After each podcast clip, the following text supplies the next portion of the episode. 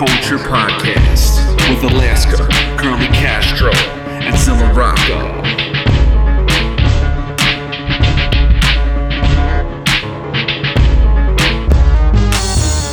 Ladies and gentlemen, boys and girls, cool out cultists of all ages, welcome to another installment of your favorite podcaster's favorite podcast, Yes, Call Out Culture.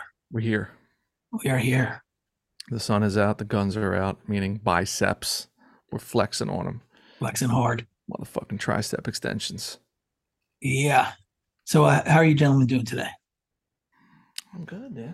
Just, just, I'm very hydrated. Okay. Drink, Hydration drink a lot of water these days. I have to get. I have an app. I got to do 70 ounces a day. Oof. It's a lot. That is a lot. Is that Yeah. a, uh, is that one of those Coors Light It's like cans? that. I got this in the airport in uh, an SFO. Okay. This water was probably I don't know ten dollars when I bought it, but I like the bottle. Okay. So you just keep rocking the Yeah, bottle. pr- proud source spring water, a bottle from the Rocky Mountains, alkaline. Mm. It doesn't have any alkaline now, still, but okay. Fuck with it. It looks like I'm drinking like a CO2 tank. Yeah, it does. Getting your seltzer straight from the source. Straight from the CO2. Suck Yeah. it back. Indeed. Castro, how are you today? Oh, good can't call it. Wait. Good can't call it. All right. All right. So uh yeah, we don't really have like a full-on crazy topic today. No. Um we are basically just each of us are going to talk about something we want to talk about and then we'll go from there. Nice. Um so anybody want to set it off? Uh, I'm, I'm going to ref- ref- refrain until you guys start kicking the ball around. And then I'll Okay. All right, I could I could do it. So so pretty much this week was a gorilla topic.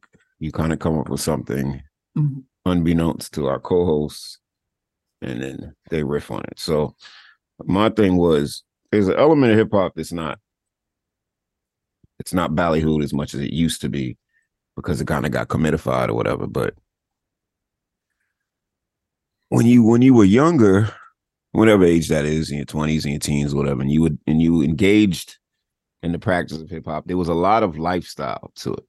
It Mhm. wasn't just uh gloves you can put on or a hat, you know, or waistband or belt. This is like how you conducted yourself on a daily. Mhm. And that led to your style choices. There was there's always a, been a style thing. And this is before the brands and the Rocawear and um, you know, and the Sean John and all that stuff started popping. Just there was a certain style that you rocked Mhm. that went along with your musical style, especially if you were MC.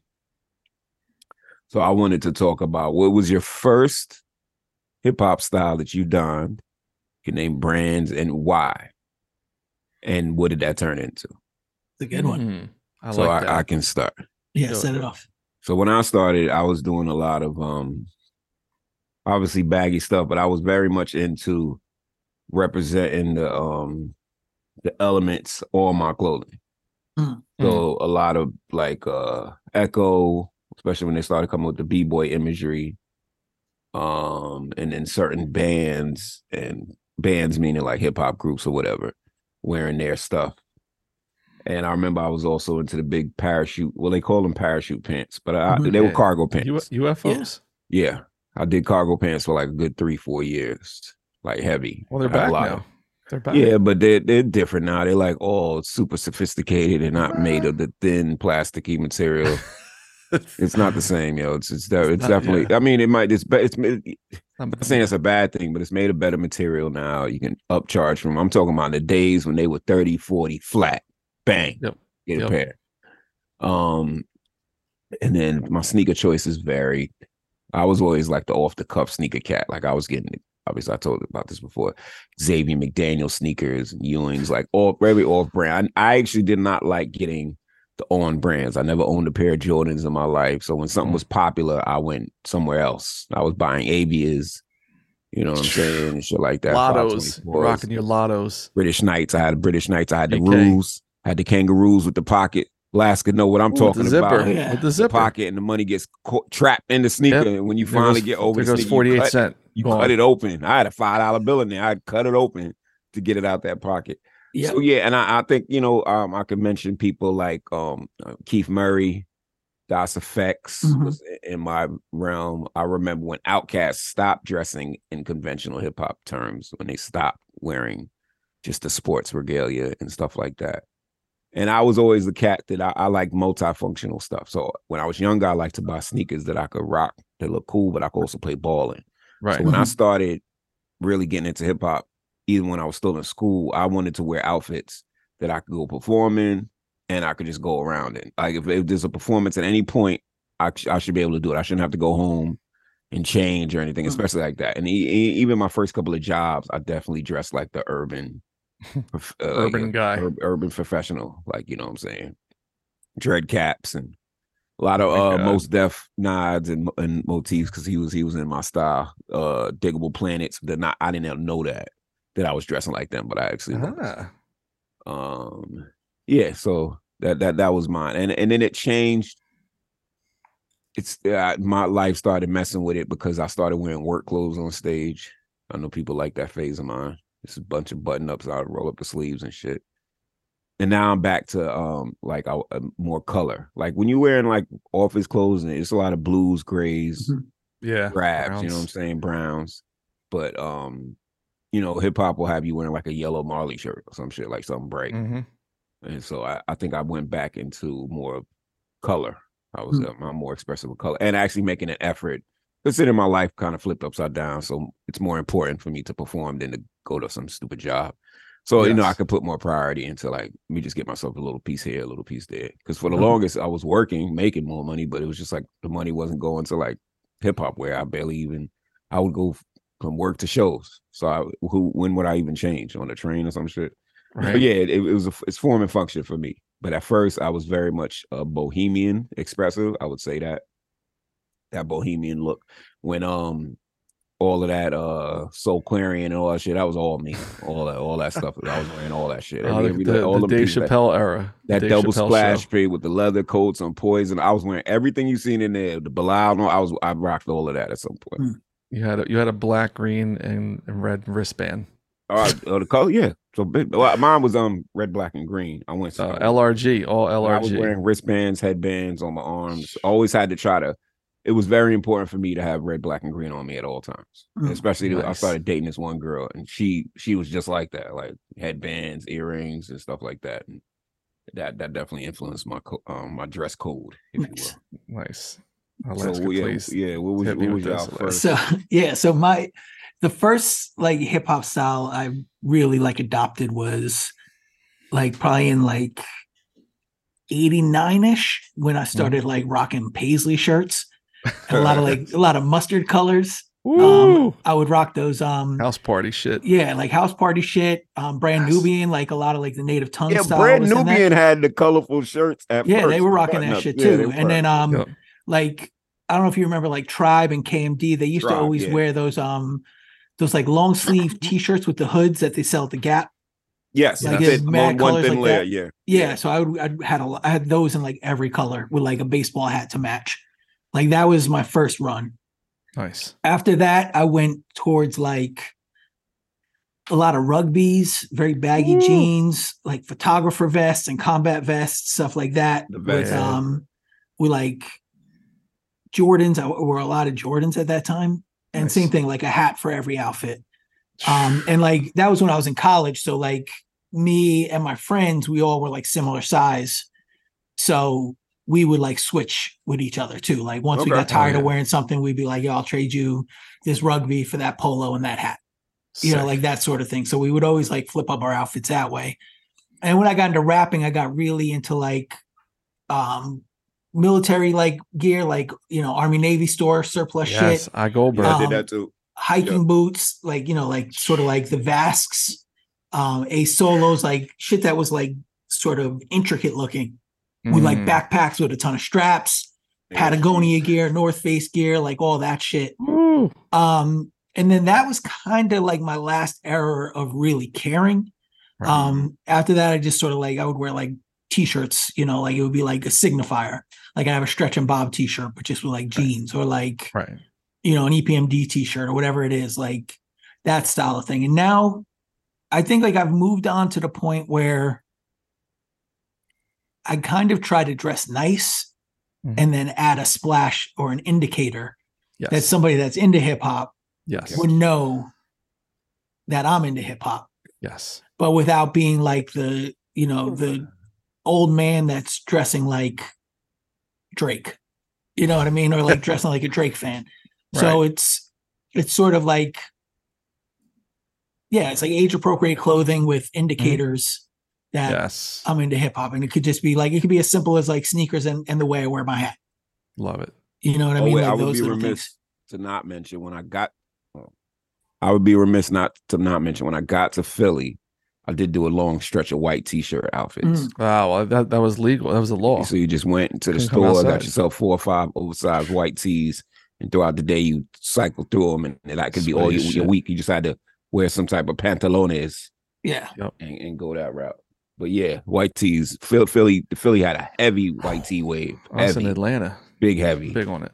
heavy. Um, so on my end, uh, the first like hip hop thing I really owned and loved was the um Looney Tunes T-shirts, Wow. where it'd be like Bugs Oh, when they would- Bunny. When they would wearing, like, like- be like a hip hop poses. Yeah, they would be Crisscross wearing like a baseball jersey with the shit on backwards, and then the back of your T-shirt was the flip side of Bugs and Tasmanian Devil. Yep. yeah. I would rock that with like see when I was when I was a little kid, it was like the filas.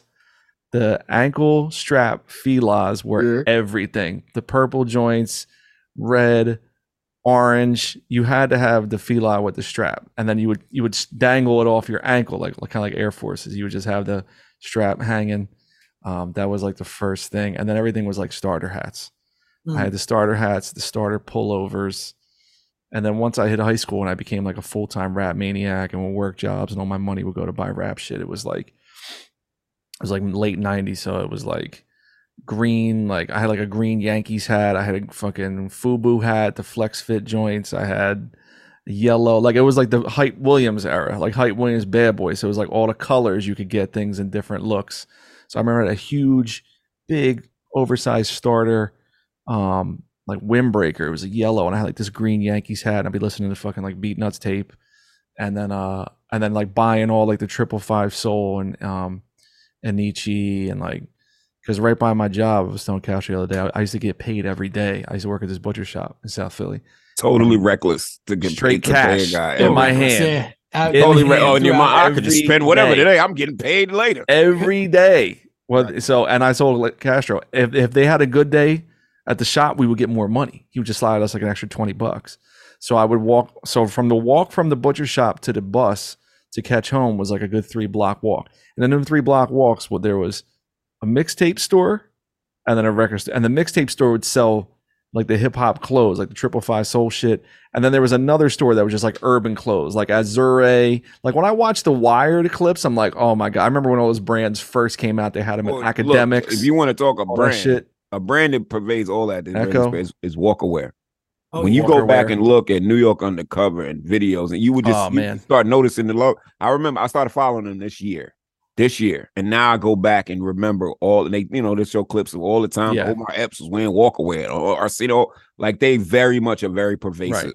I mean, Yes. amongst the other styles, but th- the style is Big. Walkerwear is known but not known. It's not like Karl Right. Kani in terms of like, but yeah, Yeah. Yeah. so I was I was big on like the urban brands on their come up. So I would I would cop all that shit. And then uh, once I hit college, it was more like me really getting into indie rap. So and then indie rock. Like I just started really getting into other genres. And I was dressing like more like um not as like urbaned out. It was more like a blending of like indie rock guys meets like I remember Slug and L and Ace had a vibe like I liked like the, the trucker hat with like they're kind of like slacker look. You know what I mean? It was like b boy but like slacker type. It wasn't.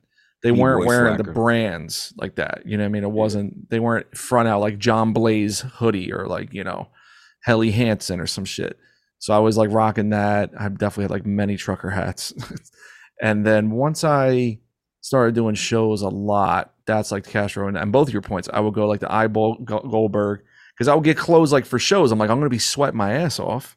So I need like pieces just for that, but I need them cheap. So I would hit like I Goldberg or like Burlington Coat Factory or Mhm. like Drunken Monkey, Ecko, all the discount joints. Like I would go to the, the hats, like lids and all that, but get the ones on sale. Cause I'm gonna be sweating through this fucking hat. I'm gonna ruin it. So and I've been a hat maniac my whole life. So I was like, I knew I'm to destroy these hats. So now it's like, I like to, um, like Alaska's point, I like to, I'm, I like to be simple and and have shit that goes together, but like one, just one like hip hop indicator. I like how you said that. Like one indicator will be, like I'll wear regular shit to a family function, but then wear like my Ferris Bueller dunks, like the Jordan dunks Mhm. that I bought off PQ. Shouts to PQ. He's mad about that shit. But I had like I'll you know I'll just have like one thing on. I'll wear like a gold pinky ring or a gold bracelet just to to your point. Like if some dude knows some shit or some chick know, like they'll walk up and be like, oh, you know that's crazy. So it's like outside of you know it's really weird when you watch like grown ass men still like dipped out and we still trying. Shit. those I looks, remember watching dude. the it's um rough. It's rough. uh Paul's with Paul's documentary, adult rappers. Adult rappers, shit, yeah. What, Yes, what, yes. what we all were wearing in the interviews and Yeah. in, in some of the clips. It's just interesting because some of us can't like I watched Breeze, you know, grow up a bit Mhm. in a sense, and I I can tell there's still a lot of hip hop in his Mhm. teacher clothing. You know what I'm Yeah. saying? Like you Right. can tell, even in the professional settings, you can see Bobbito always has like signifiers on, even Yeah. probably in like board meetings and stuff. Right.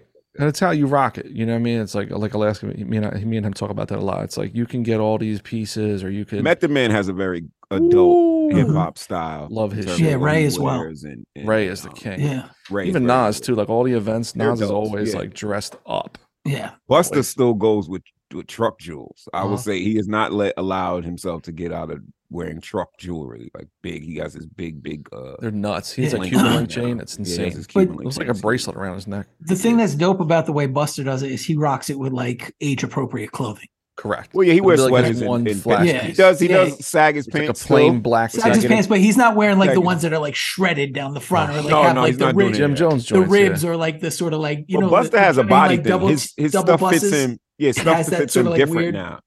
Yeah, almost like vent type of fabric around the knee where you Yeah, Yeah, know, the it's like- motorcycle, the motorcycle jeans. Yeah, them The shits. motorcycle Like, joints, yeah. Whenever I see dudes rocking those shits, I'm like, come on, man. They're very- like it's jean very, like- joggers or something like that. They yeah, it's like very Yeah. dipset. It's like it's like 2010 dipset still rocking. But I it. think I think that was our effort to ma- to do. Look, for the longest, the jean was the jean. There was Yeah. really no different design Yeah, to it. Then we started staining them, Yeah. and then Visu stressing with the them. patch on the back, and, and, and yeah. then, then they started changing a little bit. So yeah, I get why the jogger jeans with the thing around the knee got popular because we wanted a we wanted something different. Uh, That's Girls actually- Oh, I- jeans, I get it too, but yeah, yeah. I, I think when you're like 50 and you're rocking it, it's like, oh, yeah, but Yeah. me yeah. and Z it's like, like, you know, when a a 50 year old woman's dressing for Forever 21 clothing, you're like, okay, Ugh. that's not forty and up. right. Yeah. Go follow the road of Kith. Kith and uh, Amy and Leon Dore. I mean, that's Follow these brands. You can Yep. still have Para, a touch to your to your youth. They do they do cross collaborations and stuff. So if you like, oh, I used to yeah, like that in the anything Alchemist, anything Alchemist wears, you should follow that brand. Yeah. P- Pata. He's- uh, I he's just the one. just there's a way to do it. ladies Yes. and gentlemen. Just Very saying, much there's, so. a, there's a definitely way to do it. There's a lot of hip hop professionals in the world today where they have meaning. Like, I mean, I, I hate him. He kind of scumbag now, but um, Russell always dressed a certain way. Like that whole sneaker. It was like it was like Suit preppy. thing. He was like preppy. That's but but but the Preppy prep was still street. You're still gonna have um white soled sneakers, Yeah. which always will take it to an, uh, Yes. a, a little Yes. different level. Yeah. Oh, what's his name has the illest uh, for his age? Stretch Armstrong. Woo! Oh, yeah. Yeah. Stretch dress is looks real well. incredible. Yeah. So he has like like a lot of like fly tennis shit he wears, Yeah. like tennis shirts. Yeah. Like if Oh, you want to dress fly, dress like fucking uh, Franklin from uh, Snowfall. Snowfall, Yeah. Lacoste. Yep, that's all you need. Yeah. oh, like my looking good. man, um, was it with the pigeon staple? Um, with the pigeon logo. Uh, Pigeon logo. Pigeon logo. Yeah, the pigeon logo. That the um the designer that, that uses the pigeon logo. It's staple something. Um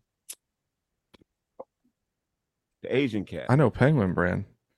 No, his his logo's like a pigeon. Yeah, yeah, it's staple. I know what you're talking about. yeah, yeah, Yeah. I just can't remember his name right now. It's called Staple. Yeah, the clothing line's called Staple. Yeah, Oh, okay. Somebody named Jeff founded it. yeah, My Jeff. man Staple. Jeff and them.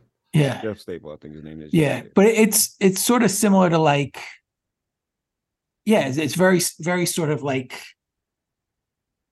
low key Yes, as opposed to like loud, yeah.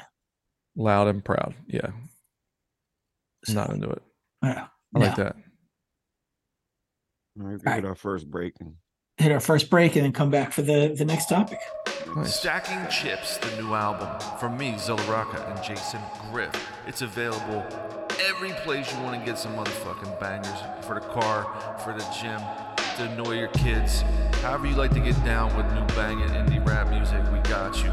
Stacking Chips, hosted by our good friend Laura Jones, aka Scorsese. Stacking Chips on records.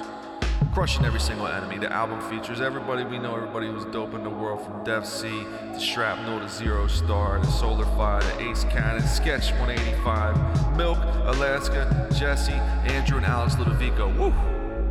Incredible. Grab the tape, grab the CD in the wooden box with the unbelievable design by Philly graffiti legend Dever.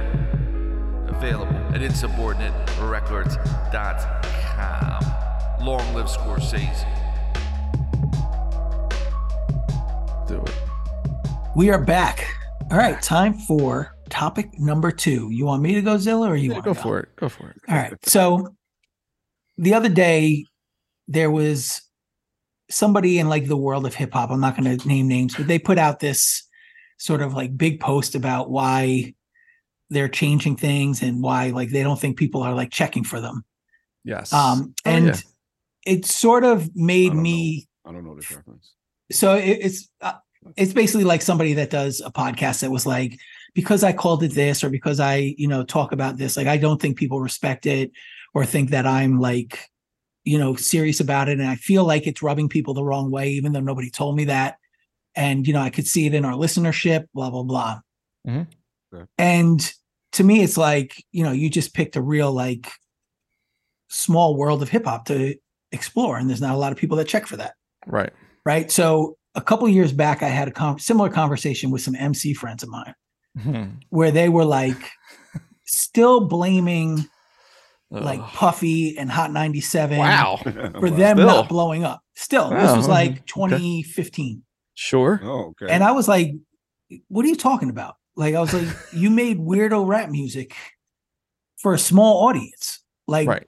You possibly reached your potential, but you also never toured. You put out your music real irregularly. Like, take some ownership of like your stake in the world. Like, nobody, like, those aren't the reasons that you didn't succeed.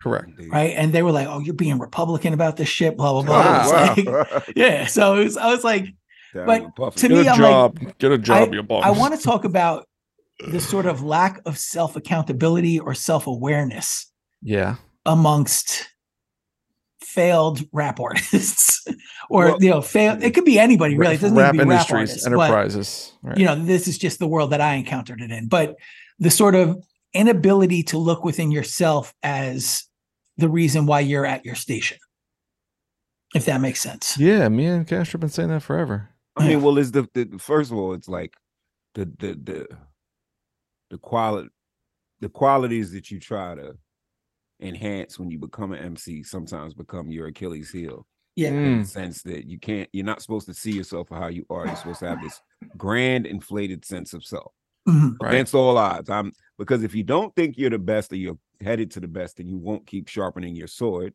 right. you know you'll just think all right i'm here but i, I re- it gets that same question of like all right do you think you like or do you think you're better than eminem or do you think you're better than jordan you have and, and then somebody says yeah i think i am oh i like that they have to say i like that he said that everybody should shit. say Yeah. that about hate that themselves but it's so weird because you know mc'ing should not be a competition sport but it is inherently is, yeah. because we have that big battling backbone and Mhm. everybody talks about being in lunchrooms and and Jay Z versus DMX and all that stuff. Like these guys went to high school together. We'll never get away from that because these guys went to high school together. Because Yeah. Buster, DMX, and Jay Z went to high school together. Yeah. And we'll never get away from like the battling origin of things. And so, because you're supposed to be that way, when you don't realize that you're not connecting with something that we're making and we don't know, who knows? Nobody knows a hit. I don't care what you, I don't care what demographics or what room you sit in with writers and try to describe this and you call Rick Rubin. I don't care. A hit hits are like grabbing smoke. Who knows what people are gonna like and catch on to and start playing and do dances to? Who know? You do not know. So you're letting things out into the ether. The formula changes each time. Mhm. And if you don't hold yourself accountable on each one of those steps, so now you're three albums in, and Right. you still haven't given you, you still haven't told yourself what we didn't do right for our output and the results we want for the first two albums. You're Yep. totally deluded by the third album. Yep. Because at that point it's them against us, and the, the big bad boogeyman of hip hop. I, I knew people straight up new cats that were my partners that thought that they something was out to get them. Yes. Their label was out to get Yeah. them. Their managers were out to get them. When um, surprisingly enough, their life has never been in a situation where somebody is out to get them. Just when Mhm. they got into this hip hop vein, everything else, but outside of the hip hop vein, again, everything else is somebody else's fault. Yeah. If you don't It- hold yourself accountable, then you don't have to sit there and say, I've wasted this many amount of years not holding myself accountable. This was Yeah. worth Mhm. it because of this campaign, this anti-campaign against me, and then these powers that be. I used to be I used to say that shit. Oh yeah, I think we all Mhm. did, but I think at a certain point we all looked and realized like, all right, I have some responsibility here as well. Right. Like, you know, I, you know, didn't work as hard as I should have on that record, or you know, I took advantage of the wrong things, or I got mad at the wrong people. You know, like I was a shithead. You know what I mean? So like to me, it's like when you look at what success looks like, a lot of it's hard work, Yep. a lot of it's quality, but just as much of it is luck, right? Mhm. Yeah, luck So- is big. Yeah, luck is big. when you're putting your shit way. forward and you know creating opportunities for yourself whether it's like getting to know people networking putting yourself out there making quality music or whatever you're doing even if you did everything the same exact way as jay-z did it or the would- RZA did it there's no guarantee that that's going to happen for you no. Right. that was the lucky one right Correct. so when you're putting additional obstacles in your way and you're not aware of the limitations that those obstacles may incur on you like that's on you to me like if you're Right. making like weirdo rap music that has an audience a small limited audience and you Right. think that that's going to blow up because the people around you are gassing you Right. or because you're unable to see that like you, your idea of what success is isn't lined up with what the actual output that you're creating is right right. You think that you should be a multi-platinum artist when there's only you know 15,000 people in the country that like that type of music Correct. right we'll so it. Right. it's it's not if you get to those 15,000 people you've won actually correct. Correct. you know what i mean it's not like somebody was holding you down you've actually achieved the maximum of what you could get out, yeah, you maxed out that. Yeah. that shame. and you should be happy about that like Yeah, that's or not nothing. something that you did wrong or that Right. somebody like stopped you from achieving Yeah, I, I want to jump in and say this that that conversation you had with those dudes, um, I, f- I feel like what's sad about it is they they didn't seem to be very curious as to why they quote unquote failed. yeah It was like a straw man, like oh well it's Puffy, oh it's it's uh it's the FCC Act of 1996 shitting on radio and you know it's the conglomerations of all these uh, media companies viacom and all this crap. It's the death of print media. It's the death of journalism. It's it's all of these things. And i'm like well you know uh, billy woods is finding an audience.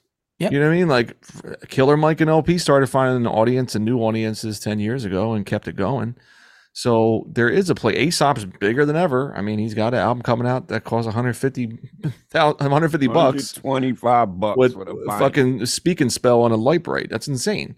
So, and he's the weirdest of weird rappers. Okay, Aesop is the king and the weirdest of the weird, and he's a genius too. And he could still do it. So, I but he's changed a lot with the times, and the times have changed. How many times since he came out? And so I feel like if you're not going to keep track of what's hitting, then you're going to be where you're going to be.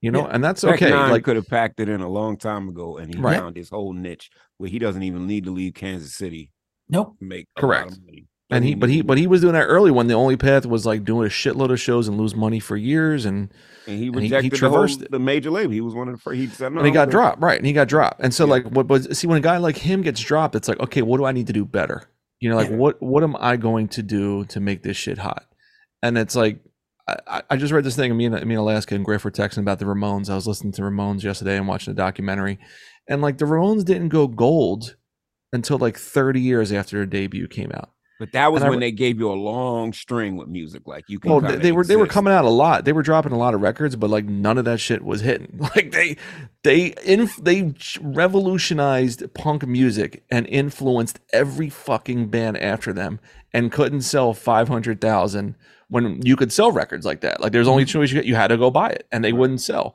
And but what the interesting thing was, there was like a an inflection point with the band where they were talking to Johnny Ramone about like basically doing a deal where they could have signed with Epitaph This is probably like late '90s, and Epitaph would have done everything for them because everyone fucking loved them. And he decided like to stick with their manager and do some deal. And like I think it was like CJ Ramone was like, bro, this same manager you've had has gotten you the same fucking results. Year they were dude, they were doing like 250 shows a year every year for 30 years, bro. Living off t-shirt sales, right? And then he decided to stick with the manager. And the dude CJ Ramone's like, bro, this fucking train's always on time. You grind, you make a record, you play a zillion fucking shows, and you get a fraction of what your influence is. Like that's stupid. But like they didn't want to go that route. You know what I mean? Whereas now whoever owns the rights, like you hear their songs in fucking Spider-Man movies, you see their t-shirts at Target, at Walmart. They're a fucking big brand now. And like and I, I shot it to um Griff in Alaska, like a quote from Gene Simmons from Kiss, thinking like you're think you think they're this huge iconic band. They weren't shit. Right. For 30 years Not- they weren't in shit. real time, right? Yeah. Not in But real for time. them, it was like, but this is what we do. We just want to go to spots, pack out the fucking place, play 30 minutes, play 15 songs in 30 minutes, sell our t-shirts on to the next town. That's all that was the grind they were on. Yep. So it's like, and there's nothing wrong with that. Like that's where they wanted to be. You know what I mean? Yeah. So I feel like if you're complaining, if you feel like there's a villain or a ghoul out there, you know, I mean, I bet if you really started studying algorithms and like looked at what's trending and kind of leaned into that shit, you would get very quick results. You know what I mean? Like it's not that complicated. Like even the new Puffy album, Puffy's album is him repurposing half the fucking songs he did in the '90s, and then linking up with the hottest people today and making new hot shit today. Everybody's going for it. And it's fucking great. It's, I listened to album like four times. I'm like, I remember when he did this shit in '97. I remember when he flipped this sample, and then oh, here's a new song with The Weeknd and Ty Dolla Sign. All these, it's like a nice, you know, melting pot for people our age and then people like in the you know 20s. But that's calculated. That's Puffy's calculated. You know what I mean? Like if you're not calculated, and like your point, last, you're doing very weird things with a very small funnel for people to get involved and you're not touring non fucking stop and you're not on a label on the rise and your style is not in you know like uh, i I don't know. That's that that's that's what's gonna happen. Yeah. but you should be all right with that. Like we, we talked about briefly. Real quick i'll wrap it up by saying like rob thomas we talked about the matchbox 20 in one of our episodes where he said like they blew the fuck up because it was the only time in their band's history when what they made and they thought was cool was what became the biggest trend in music and he said everything after that first album never lined up hmm. but they could still sell, but they were never as big as they were on that because every it was just the perfect time for them. Do you know what I mean? But like lined up. That's the luck it. that you're talking about. that's it. It was just dumb Yeah. luck. He even said it. It was like who remember I told you like their first week they came out, they sold like seven thousand copies Yeah. that first album, which ended up doing like twelve million. But Yeah. they weren't shit, you know, for months Yeah. and months and months. So who knows? Yeah. I mean, I think it, it also like, I, I think of it like this, right? There are people that say they're rappers, producers, DJs, just to say they're rappers, producers, DJs. Right. So, like, if anybody asks you, what, no what are you doing for intent work? On output. Yeah. What are you doing No for? I'm a rapper. Yeah. I'm a musician. Okay. And th- most people don't question you after that. So I think about like when I'm looking for Yeah, you like, don't have to prove it with anything physical. have or to. anything. Yeah, You don't have to Yeah, exactly. to. I, I think about like when I'm trying to find somebody to do some work on my mm-hmm. place, contractors. There's a million fucking contractors. God. And then there's like three reliable contractors. Correct. The ones that will answer your calls, will show up on time, will do the work in a timely fashion, Right. you know, Not like shit like that. Like Right. I had I had a big job on my house and I reached out to like seven different people and it was like twenty thousand dollar job. Right. And I wouldn't get callbacks. Finally, I just like the guy that showed up. I was like, it's your job if you want it. Mhm. Two months after that, a guy called me back. He's like, Oh, I just saw your email. Do you still want to do it? I was like, No. And he's like, What are you talking about? Like, I thought we were going to do this. I was like, I fucking emailed you two months ago. You're just getting back to me now? Two months. I was like, oh, fuck out of here. Time more go time going. Come on, man. Yeah. Like, and you see, like, you see, like, the ones that get work and the ones that are still living in their house that they're repairing. There's You a know what I'm saying? difference between waiting for opportunities to kind of slide into your lap. Yeah. and going to and get creating them. Opportunities. It's Or right. just taking them when they do slide into your lap. right. Right. yeah. Yeah. I appreciate that. Word. So Cool. should we take another break and then come back for, Yeah. for Let's Z's question? Go. Let's just go. All right. Let's just go. All right. Okay, so let's go. my, mine was around the rhetoric I saw online this week about um, is sampling becoming too lazy now? Um, because all the songs we liked 20 years ago are being sampled, right? Mhm. Like they're flipping like Nori, they're flipping Foxy Brown, they're flipping um even the fucking uh the Mario Winans joint for the Weeknd song. Um there's just so many uh, even the um girls as plays too where they flip fucking Yeah. you know the mess not the message yeah the message which was also flipped by puffy which was also flipped by ice cube you know what i mean Yeah. like check yourself and all that shit and it's like the um and again i just said puffy's flipping his own shit again Yeah. on his new album Yeah. so i thought it was hilarious because i'm just like s- sampling is lazy like that's the whole point like it's you can grab a hot record off a shelf and make it something new versus like okay gotta learn how to play piano gotta We- hire yeah, some there was some really musicians some Like- real, real, real slack jaw grabs back in the day when you go find the sample. Yes. Oh, yeah. You're like, oh, word, you didn't even do nothing. Like you when you find out later that such and such amazing idea, they didn't do anything. Not Yeah. everybody. See, people got it all to it. So Premier likes to chop. So when Yep. a producer likes to chop, they like to take the sample and break it into little itty bitty pieces. right Yeah. Everybody doesn't like the chop. You got to No. know. No, everybody's not. sitting q-tip and not a big chop guy q-tip's No, not I a mean you go guy. you could go to like half the half the Tribe Called Quest records are like Freddie Hubbard samples, like just a loop it. of a Freddie Hubbard. Grant joint. Green joint, loop Yeah. that. Like, dude, fucking come on, check the rhyme. Yeah, Walk on a wild side bass line. There it is. Just f- simple. Sit, Oh, the, um, um, what's the one with "Take My Heart Out for the Evening" or whatever? Um, Find my Oh, way. Find yeah. a way. Find That's my way. straight. That's straight two jacks, two samples, That's Yeah. it. one on top Simple. of the other. Even like I heard the, you know, like a lot, a lot of the Madlib shit. When you hear them records, he just puts them together, and that's it. Mhm. Like he just repre It's the same way. Yeah. Like what was that? Um, what's that artist that did that one piece, like the fountain? He just took like a urinal and put it in a museum, and it's called the Fountain. yeah, what's that? Is it Duchamp? I forget his name. But it's like he's like, okay, if I put it in this context, it's art. In your Mhm. house, it's a fucking toilet. Mhm. In Yeah. the men's room, it's a toilet. But here, it's art, and then you could put all these meanings to it and shit. But I, I just saw these people going back and forth about it, and like, yeah, it's really bad now. Like the sampling is just, oh my god, because because like they're sampling the Neptune shit, which Yeah. was them playing, but the Neptunes were fucking trying to be Steely Dan. Yeah, Like all their arrangements Yeah. are super simple, which is great, and that's very tricky and made millions of dollars. But I'm like, but it's the same as Q-Tip, like I said, or or RZA. Oh, like 260 from Ghostface is just the first four bars of an Al Green record.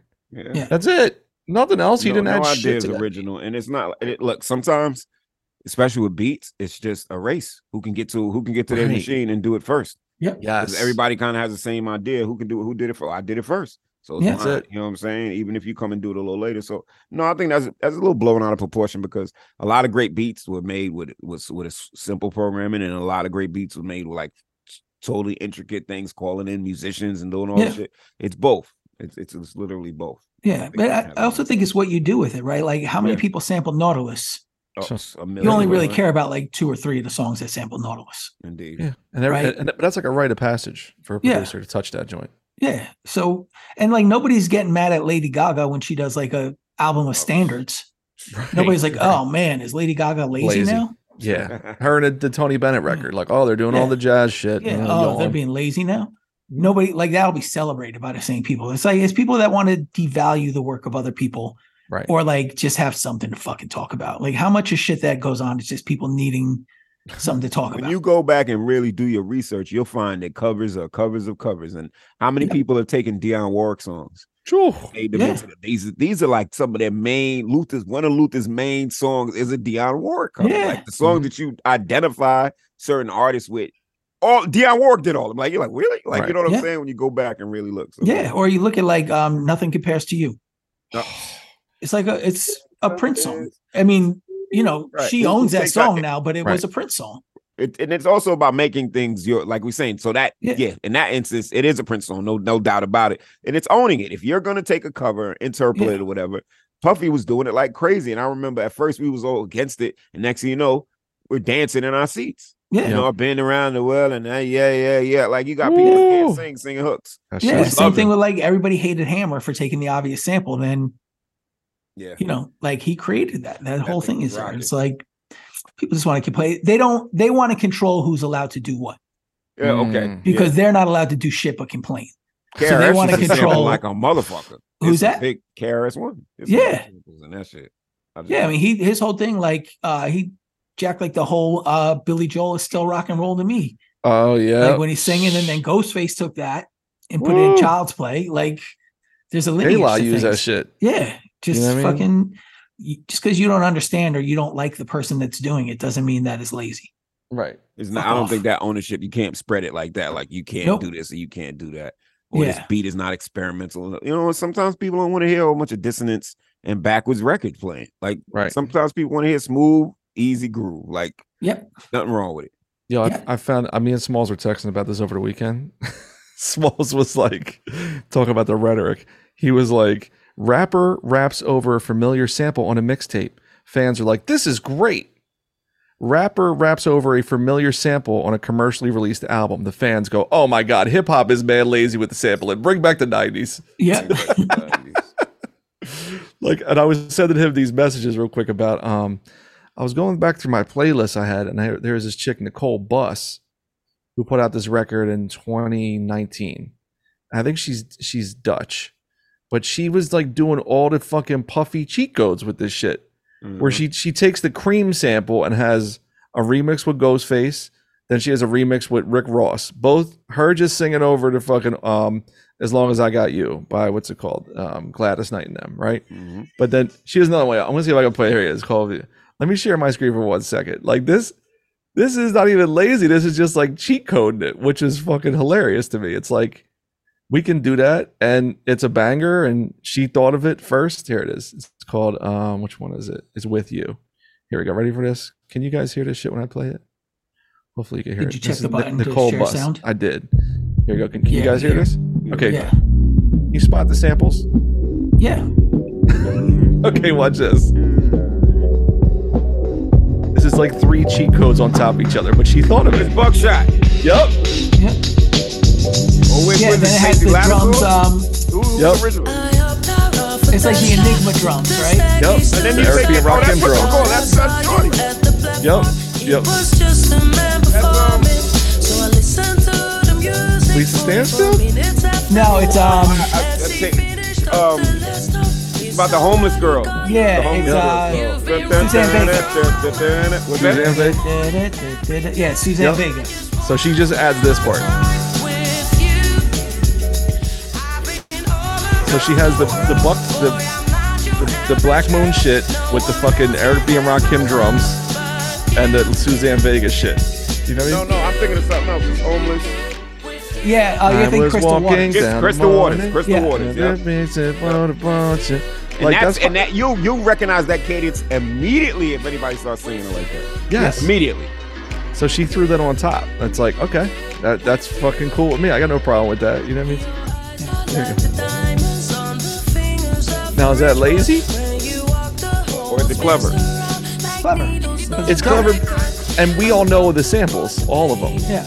Most of her fans may not know all three of these joints that she's, you know, I mean, snatching up. Well, you definitely want to take from an era where you think there's a there's a blind spot. Like you Yep. know, Here's another one she does. Casher, you remember this sample?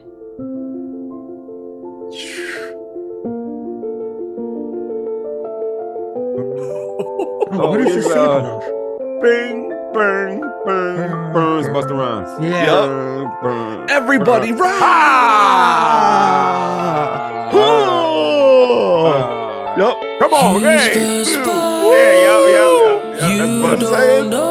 You don't need a lot. Just take that. It's the best Knots beat of all time, and it was his first beat. Things could go back to the normal days. See? Summer No, no R&B chick touched this before. She's like, "Fuck it, I'm taking the Busta song." Wait to hear these drums hit.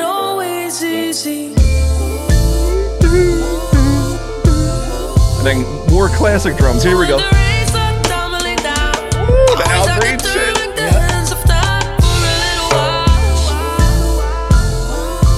Crazy.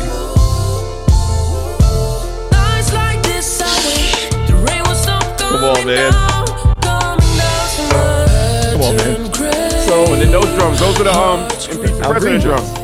Yeah, Nah, but nah, it's also Al the, Green. uh, I got a story to tell drums. Story to tell There drums. is, And the. Dead Wrong drums. Yeah, Chucky Wrong. Thompson used them drums all the That time. drag with that drag. Uh, Mahogany, Eric B. and Rakim Yeah. drums. Yep, yep, Mahogany mahogany joints. drums. Yep. And then real quick, this, this is how I got wind of her was this joint, and then we could take take a break. I know, kind of derailing us. But this is, I'm not gonna play the Ghostface version. He sounds fucking crazy, which is weird to say.